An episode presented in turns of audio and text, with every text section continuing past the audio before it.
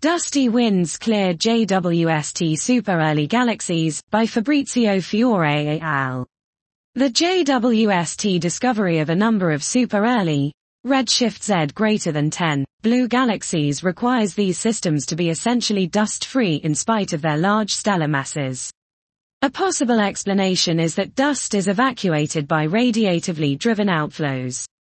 We test this hypothesis by deriving the Eddington ratio, lambda E, for 134 galaxies at 6.513 Gear 1 develop powerful outflows clearing the galaxy from its dust.